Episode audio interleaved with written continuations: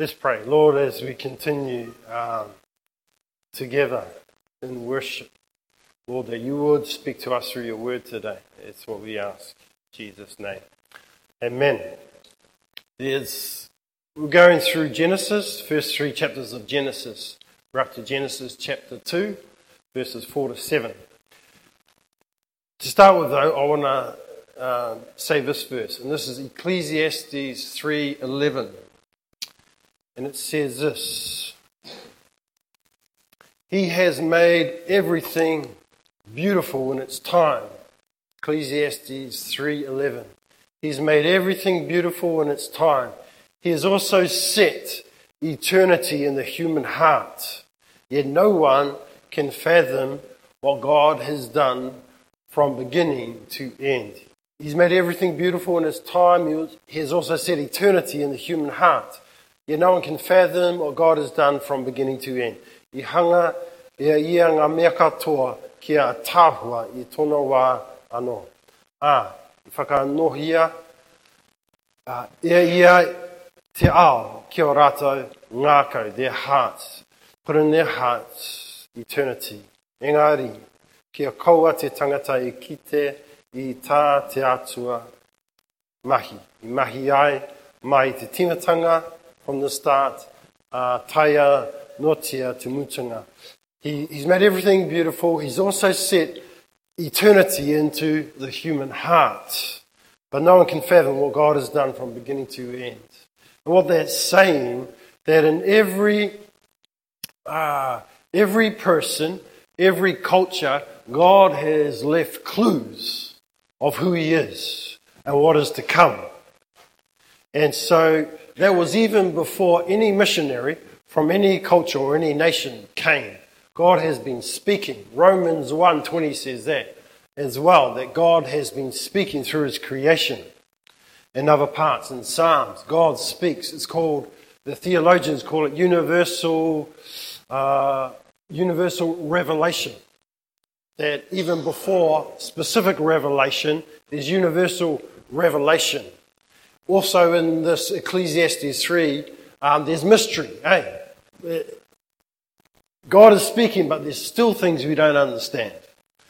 So there's revelation, but there's also mystery. And Don Richardson is an anthropologist. And what he discovered as he studied cultures around the world, that they had these stories of what God had done. Creation stories, some of them paralleled quite closely the Bible story without ever having had the Bible. Hundreds and hundreds of years before the Bible. Some had prophecies from their prophets of what was to come. For instance, the Pacific Islands, they had prophecies of people coming with the gospel hundreds of years before it actually happened. So, Ray's going to tell us one thing about Aotearoa that kind of is relevant to what we're studying. So thank you, Bay. Bay anō.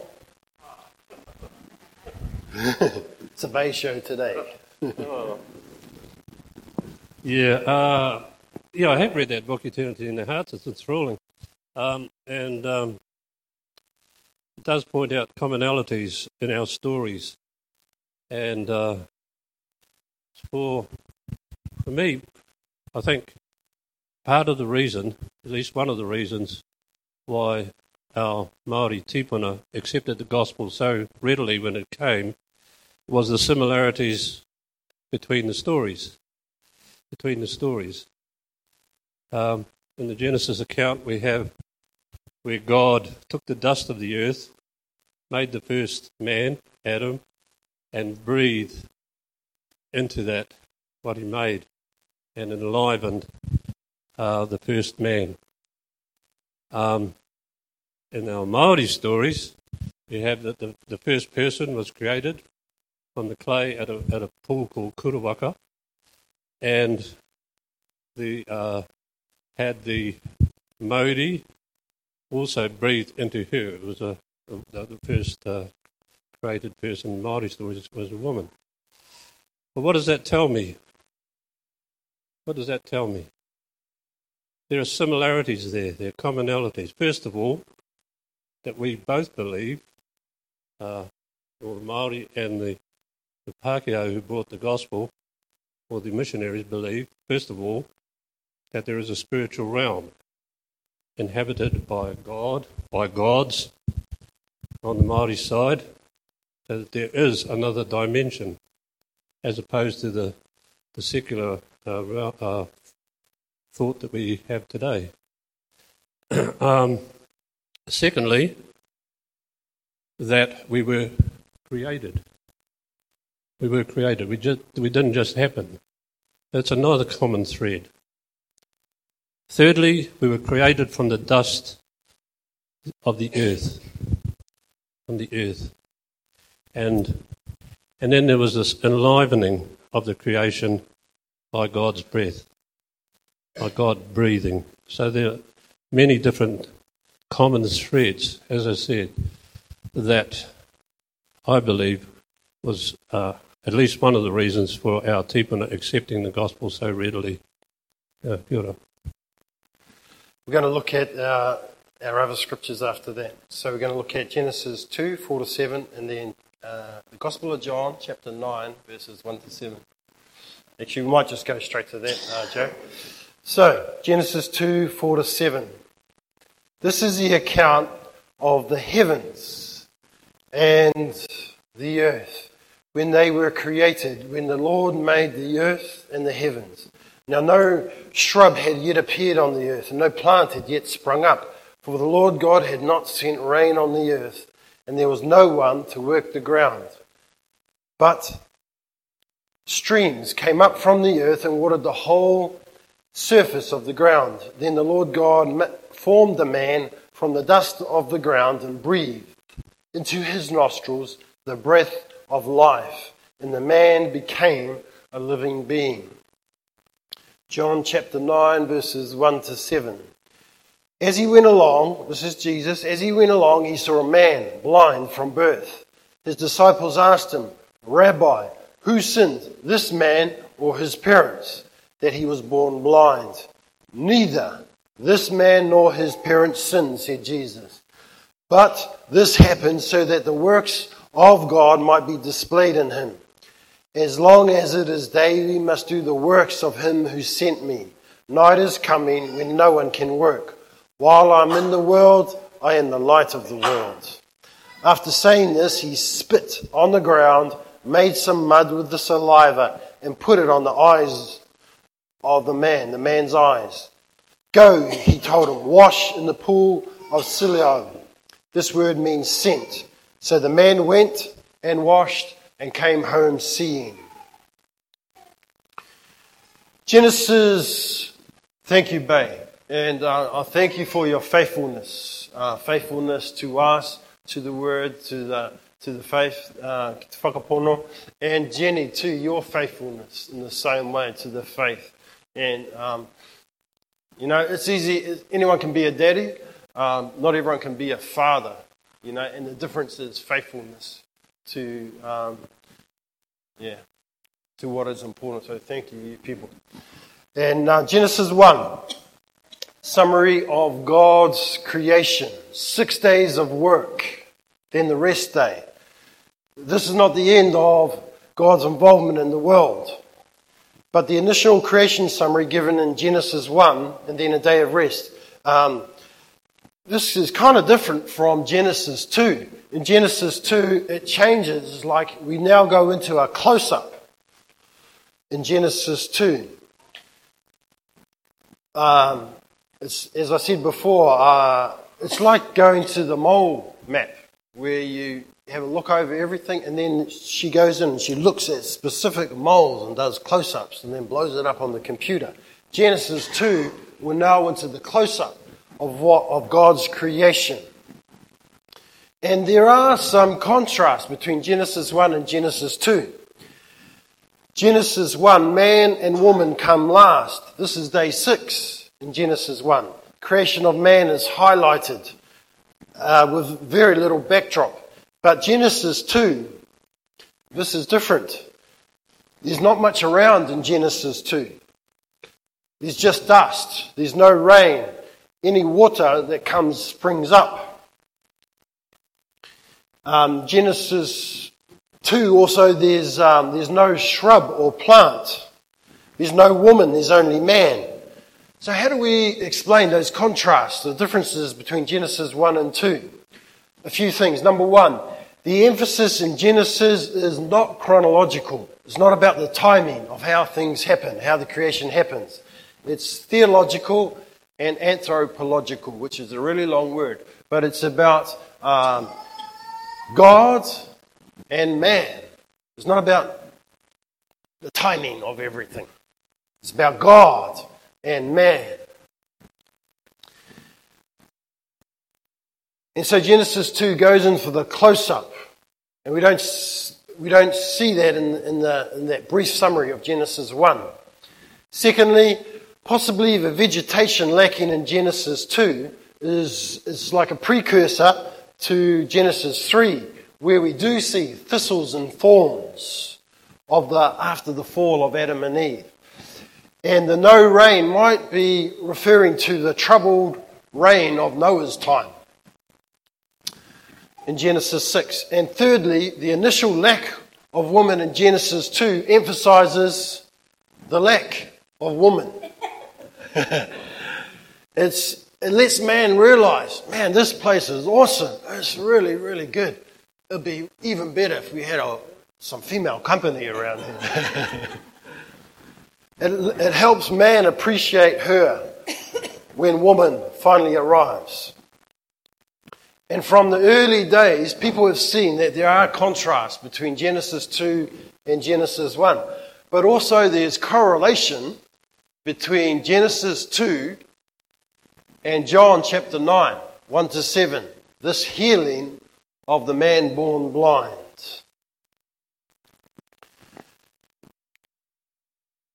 God creates in Genesis 2, 4-7, he creates man. And he uses two things, possibly three. It's not specifically mentioned, but it's there. Could well have been used. So he uses dust. Perhaps he uses the water from the springs. And he uses a breath of God. Dust, breath of God, possibly the water from the springs. Verse 7, it says, God formed man. Form comes from the word. It's the same original word in Jeremiah, which means potter. So the verb is talking about he forms him, he potters the man using the dust to make like clay, like a potter. Dust, possibly water, and spirit. God creates. He uses, this is important, he uses both supernatural and natural material. He uses dust and that breath, got excited. Breath of God, dust and spirit. Genesis 3:19, you're from the dust, and before long you're going to go back to dust. Hey, we're from dust, we're going to return to dust. God uses dirt to make us, and the creation of us is not accidental, but God makes us as a craftsman. As a potter, he shapes us, forms us. And he uses natural things, dust, dirt, clay. And then the supernatural, the divine breath of God. You know, God doesn't breathe onto the sun, doesn't breathe onto the moon, doesn't breathe onto the stars, doesn't breathe onto the vegetation, but to man, as he forms him, after he forms him, he breathes supernatural life onto man. He breathes spirit into man, verse 7. Te manawa ora, ka wairo ora te tangata. God makes man by breathing into him. God creates man. And Jesus renovates. He recreates man. John 9, 1-7. Jesus fixes the blind man. Makes new. He'd always been blind. Blind from birth. And the debate from the disciples was about, well, whose fault is it? Who sinned? Was it the man? Did he sin in his mother's womb? And some Jews believe that you can sin in your mother's womb. So was it the man sinning in his mother's womb, or was it his parents' sin? Who was it? Which is a pretty harsh question to ask, don't you think? And Jesus' answer is this. He says this: this is not about the past. This is about the future. There's no specific sin involved here. Early in John chapter 5, there is sin involved where Jesus heals a man at the pool. And Jesus says, stop sinning. But here, there is no sin issue. You know, sometimes in sickness and dysfunction, there is a sin issue. Sometimes there is, sure. But not here in John 9. Jesus says, the past is not the issue. The issue is the future. Chapter 9, verse 3. That the work of God may be displayed in his life. Hei whakakitenga mō ngā mahi a te atua. That the work of God may be displayed in his life. This is what this is about. That God's power, God's work is going to be displayed in his life. For the man born blind, his life had been dark. And your life may have been dark. It may be dark even now. There may be some sin involved there somewhere. It might be from you. It might be from others. Darkness. You know what? But renovations can start today. Recreation can happen today. Because that is what Jesus loves to do. He loves to renovate. He loves to recreate. You know, Jesus was right there at creation. He was there at the beginning. The whole Trinity was there. Father, Son, Holy Spirit. Te matua, te tama, te wairua, tapu. We have a Trinitarian God. We have God, three but one. A ko he toru he kotahi. Trinitarian God. How does God do it? How does God renovate? How does he recreate? This is how Jesus did it. He gets some dust, spits on it, makes mud, creates new sight, new life for the man. But it's not just dust and spits in this renovation. You know, the man was not healed immediately. The man didn't see immediately when he got the mud in his eyes. Jesus says this, he says, Go to the pool of Siloam, another pool. Go to the pool of Siloam and wash. And the blind man, you know, he might have called it quits there. Had Jesus there, had the mud on his eyes, nothing, still blind as a bat. And Jesus said, go to the pool of Siloam. Is he going to do it? He goes, washes, comes back. And you see, this is the supernatural part. It's that faith part. He had the natural part, had the dust, the spit, had the mud on his eyes. But is he going to go to the pool called Siloam? Is he going to go? He goes, he washes, comes back, he's renovated, he's seeing. Verse 7, he went and washed and came home seeing. Nā, haere ana ia, horoi ana, hoki te tiro ana mai. Came home seeing. So it's a combination of quite ordinary things. Dust, spit, water, walking to a pool, coming home. Natural and supernatural. You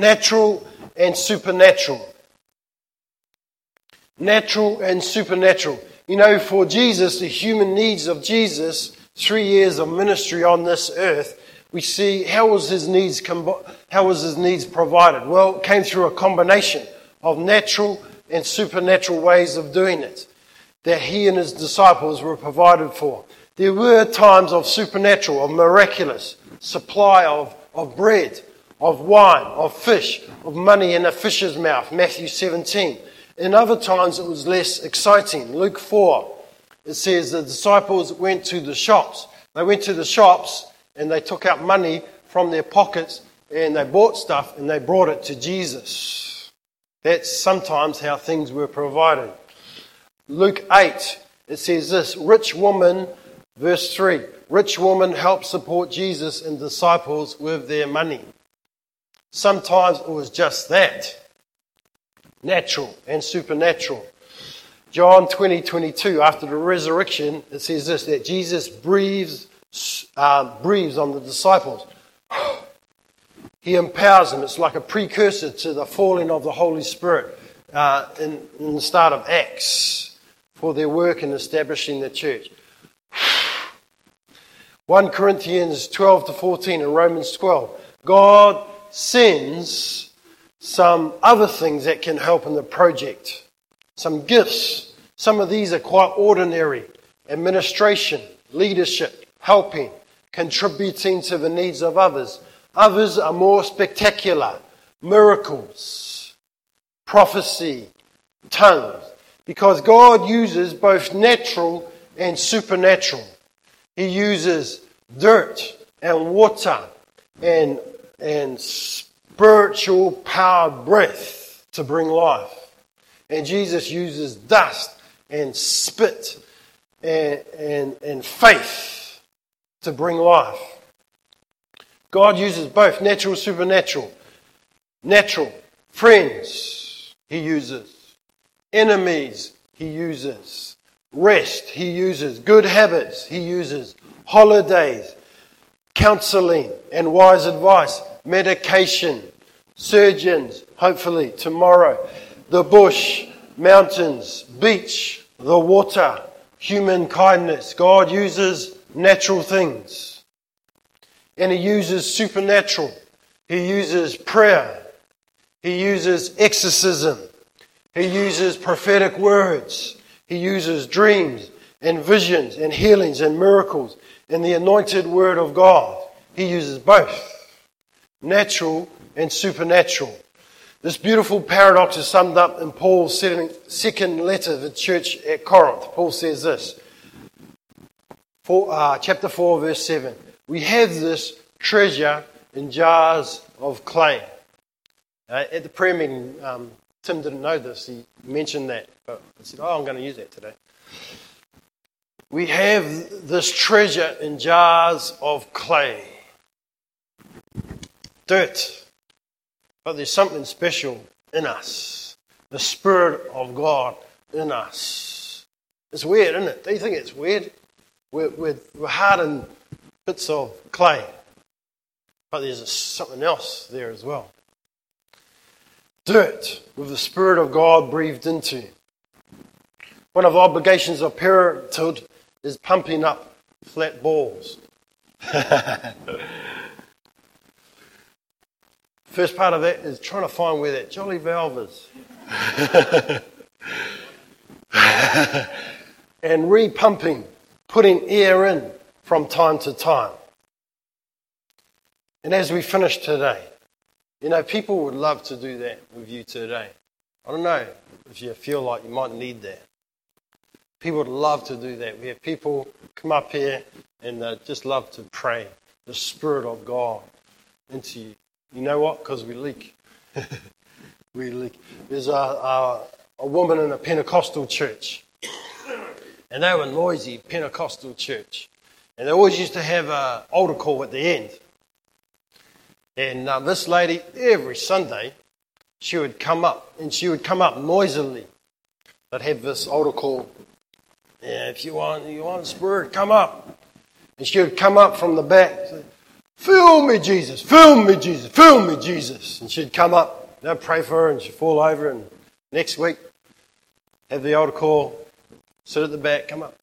Fill me, Jesus, fill me, Jesus, fill me, Jesus. She'd come up.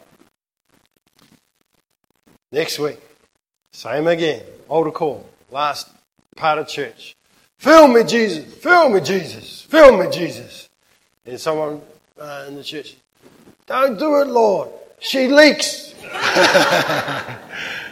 But we leak. Hey, we leak. It's true, we leak. And that's why we just need the Lord to just keep breathing His Spirit into us. Let's stand up. I'm going to pray for you. Anyone else would like specific prayer, people here would love to do it. And can those prayers come up that are on today? That'd be great. So I thank you, Lord, for these people, precious people that are That funny combination of dirt and water and spirit. And Lord, we pray your blessing upon them today in the name of the Father, the Son, and the Holy Spirit. Te matua, te tamu me te wairua, tapu, on each and every one of them. We, Holy Spirit, breathe on them today. We bless them today in the mighty name of Jesus. Thank you. Eternity you have placed in their hearts. How you have spoken to them in many different ways. And you continue to speak to them. We bless them today in your mighty name. Amen. Lord bless you. Have a great afternoon.